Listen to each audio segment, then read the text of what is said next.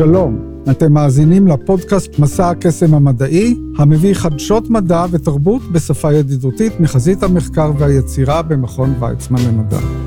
אני אבסם אסגד. מסע הקסם המדעי. אורחנו בתוכנית זו הוא דוקטור יובל גלעד, בוגר המחלקה לגנטיקה מולקולרית במכון ויצמן למדע, ומנכ"ל חברת ההזנק פריז אם. שלום לך, דוקטור גלעד. שלום, נעים מאוד. אני מבין שחברת ההזנק שאתה עומד בראשה, פריזם, עוסקת בתחום שנשמע כיום עתידני למדי, הפקת חלבון מחרקים כמזון לבעלי חיים במשק החקלאי שלנו. אלה אותם אה, בעלי חיים שאנחנו צורכים את החלב שלהם ואף אה, אוכלים את בשרם. אבל לפני שנתחיל, אולי כדאי שנסביר מהו חלבון. אוקיי, אז חלבונים הם בעצם מולקולות גדולות שמהוות uh, מחרוזת של אבני הבניין, הנקראות חומצות אמינו. החלבונים מהווים מעין מכונות קטנות שלמעשה מפעילות את תהליכי החיים השונים בגופנו. כאשר אנחנו אוכלים, גופנו מפרק את החלבונים במזון לאבני בניין הקטנות האלה, אותם חומצות אמינו, ובעזרתן הוא בונה מחדש את החלבונים שדרושים לו לתפקודו התקין. ידוע שחלבון הוא מאבות המזון החשובים של האדם ושל בעלי החיים במשק החקלאי שלנו. אבל מדוע צריך לחפש אה, מקורות חדשים לחלבון? אנחנו הרי, יש לנו מקורות מזון רגילים שאנחנו צורכים אותם מאות ואלפי שנים, למה לא להמשיך לצרוך חלבונים מהמקורות האלה? אוקיי, okay, אז עד היום לא הייתה בעיה, אה, בעצם כי יכולנו לגדל אה, בעצם בצורה כמעט חופשית, מזון לבעלי חיים, רובו מבוסס היום על סויה ותירס. הבעיה צפויה בעתיד, שאוכלוסיית העולם אה, הולכת לגדול בשני מיליארד איש בשלושים שנה הקרובות. אה, בד בבד, בעצם 80% מכלל השטחים החקלאיים בעולם כבר היום משמשים לייצור מזון עבור תעשיית מזון מן החי. זאת אומרת, לא אוכל בשבילנו, אלא אוכל בשביל החיות שאנחנו אוכלים. וככל שאוכלוסיית העולם תלך ותגדל, תהיה מצוקה על השטחים האלה ותחרות של המזון שלנו עם המזון אה, של אה, בעלי החיים. לכן דרושים פתרונות חדשים אה, ומקורות חדשים לחלבון אה, אלטרנטיבי. אה, בנוסף לכך, העלייה ברמת החיים במדינות, מת... במדינות מתפתחות כמו סין והודו, מעלה עוד יותר את הביקוש לבשר מן החי, בגלל איכות החיים ורמת החיים שהולכת ועולה באוכלוסיות האלה, ועלייה בדרישה לבשר. בצד שני, אנחנו מייצרים המון פסולת, ושליש מהמזון שאנחנו מייצרים היום נזרק בעצם לפח ואינו מנוצל. יחד עם פסולת אורגנית ממקורות שונים, יש כמות גדולה של זבל אורגני, שהוא בעצם יכול להוות חומר גלם לייצור של חלבון חדש, כדוגמת החלבון שאנחנו מתמקדים בו, חלבון מחרקים. אם כך, מה הרעיון שלך ושל חבריך בחברת פריזם? אוקיי, אז הרעיון שלנו מבוסס בעצם על הקפאה אה, של עוברי החרקים, אה, שמאפשרת אה, ליצור מעין אה, מוצר מדף חדש, חרקים מוכנים, ביצי חרקים מוכנות אה, לשימוש. אז עכשיו אפשר לשאול, למה זה מעניין? אז חרקים כבר יודעים בעולם שהם אה, אה, מהווים מקור אלטרנטיבי מצוין אה, וגם אה, אה, טוב סביבתית אה, למזון של בעלי חיים. אה, וכבר זה הוכח רגולטורית, נבדק רגולטורית ומאושר לשימוש בגידול של אה, דגים באירופה ובארצות הברית. אה, וגם כן אה, הוכח שניתן להחליף מרכיבים שונים במזון של בעלי חיים עם אה, חלבון ממקור אה, חרקי ולקבל תוצאות אה, טובות מאוד. הבעיה היא איך לעבור עכשיו מייצור של חרקים בכמויות קטנות למען אה, הוכחת התכנות, לייצור תעשייתי גדול בקנה מידה שלא בוצע אף פעם, של חלבון במקור חרקי, שיוכל להיות יציב ולהחליף את המקורות חלבון אה, הקיימים כיום, כגון סויה ותירס, או קמח דגים, אה, שנוצר למעשה על ידי דייג מסיבי מהאוקיינוסים, ופגיעה, וגורם לפגיעה משמעותית בהם. הפתרון, הפתרון שלנו בעצם הוא לא השימוש עצמו בחלבון של חרקים, זה כבר נעשה היום בהמון המון מפעלים בעולם, יש כ-500 חברות אה, סטארט-אפ בעולם שמייצרות חלבון מחרקים למטרות מזון לבעלי חיים או מזון לבני אדם. הפתרון שלנו בא לתת מענה לגידול העצום שהולך להיות בייצור החלבון בשנים הקרובות, ועל ידי זה שבעצם כל מפעל שקיים היום, מה שהוא עושה, הוא חייב לייצר את כל שרשרת החיים של החרק, במקרה שלנו של הזבוב, אה, בתוך המפעל. החל מרבייה. זבוב החייל השחור. זבוב החייל השחור, ככה הוא נקרא בדיוק, תכף נספר גם עליו. אה, ובעצם כל מפעל חייב לייצר את כל שרשרת המזון, החל מהרבייה וייצור הביצים, מהביצים האלה בוקעים זחלים שאוכלים את הכמויות הגדולות של הפסולת האורגנית, הולכים וגדלים עד שלאחר מכן קוצרים אותם לחלבון.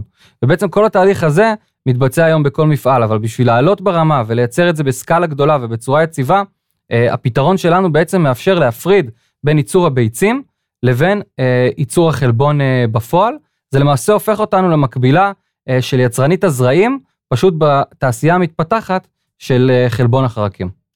כשאתה אומר סקאלה גדולה, רק כדי להבהיר למאזינים שלנו, הכוונה היא לכמויות גדולות. בדיוק, כמויות אה, ייצור גדולות אה, שלא נראו עד היום אה, בעולם. התחזיות מדברות שכבר ב-2023 ייוצרו באירופה בלבד מעל מיליון טונות של חלבון מחרקים. אז בואו נחזור רגע ליצור שעליו אנחנו נבנים כאן, זבוב החייל השחור. למה דווקא הזבוב הזה זכה לעמוד במרכז החברה שלכם? אוקיי, אז הזבוב הזה אה, למעשה הוא מכונת המחזור הכי טובה שיצר אה, הטבע. הוא יודע לאכול כמעט כל סוג של פסולת אורגנית ביעילות גדולה, אה, ולהמיר את זה למסה בעצם לעצמו, שממנו בסוף התהליך מייצרים את החלבון. יש, יש אה, בעולם המכתירים את החרק הזה כחיה הבאה שהמין האנושי יביית לחקלאות, בדומה לפרה ותרנגולת. אה, המוצא שלו זה ביבשת אמריקה, אה, אבל הוא הגיע גם לישראל והוא נפוץ היום בכל חלקי הארץ.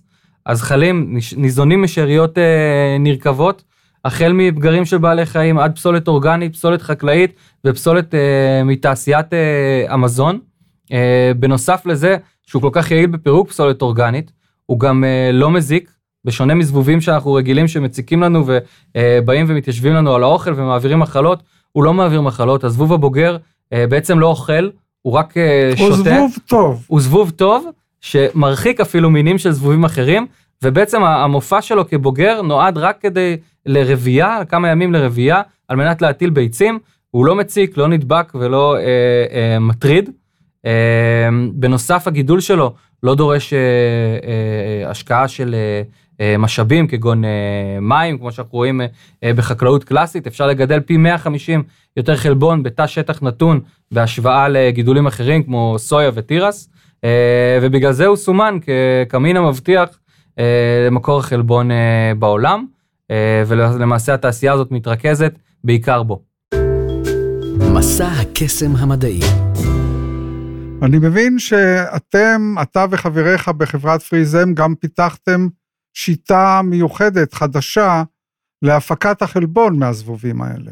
אוקיי, okay, אז השיטה שפיתחנו היא לא להפקת החלבון, אלא למעשה אה, להקפיא, השיטה החדשה היא להקפיא את אה, עוברי החרק בצורה כזאת שאם היום עובר כזה אה, נמצא במצב, העובר זה בעצם ביצה, נמצא במצב הביצה במשך שניים עד ארבעה ימים ואחר כך הוא בוקע, אה, על ידי הקפאה אתה יכול להאריך את המצב הזה לשנים ואפילו יותר, ועל ידי כך אתה בעצם יוצר מוצר מדף חדש. ביצי חרקים מוכנות לשימוש. אז הטכנולוגיה שלנו היא גם ביכולת להקפיא שלא הייתה קיימת עד היום עבור עוברי חרקים, אה, ומצד שני בסקאלה, אנחנו רוצים להקפיא אותם בכמויות גדולות, שפשוט יכולו להיות מסופקים למפעלים, מפעלי חלבון, שיוכלו להשתמש בהם לפי uh, צורכי הייצור שלהם. Uh, ועל ידי כך בעצם נאיץ את הגדילה של השוק הזה, uh, והיכולת שלו בעצם לייצר חלבון מחרקים בכמות uh, גדולה ויציבה. איך נולד המיזם הזה? אוקיי, okay, אז המיזם uh, נולד ביחד עם שני השותפים שלי, יואב פוליטי ועידן אלגור. אה, יחד אה, השתתפנו ב...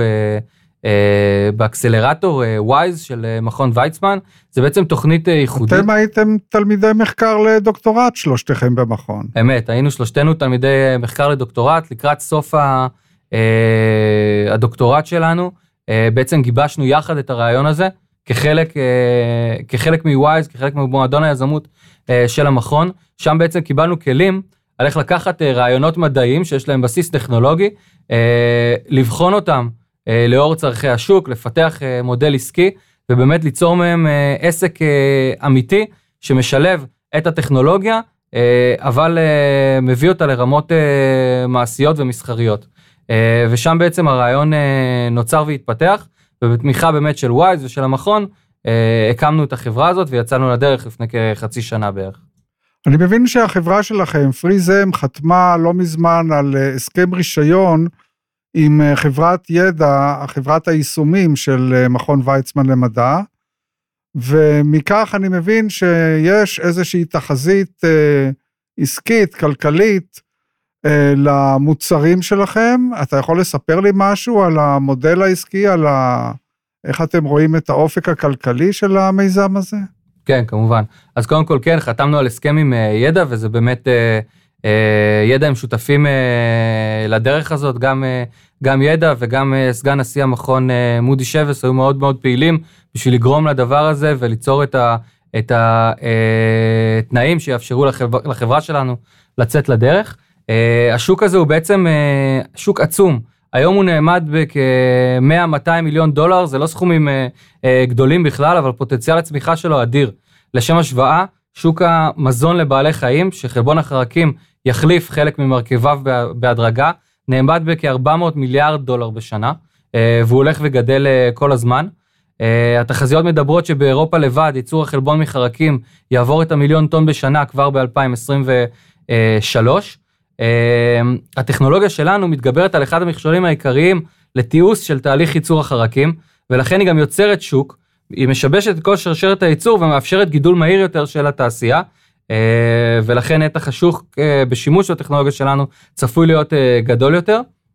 בנוסף, חשוב להבין שהטכנולוגיה הזאת של הקפאת אה, חרקים היא בעצם טכנולוגיה שמתאימה לכל מיני החרקים, אה, ובעצם יש לה אפשרויות אה, יישום עתידיות אה, נוספות, אם זה למטרות של אה, מזון, אה, כמו שדיברנו עליהם, אם זה למטרות של הדברה ביולוגית, אה, ייצור אה, חומרים שונים, כגון אה, אה, תרופות וחומרים שונים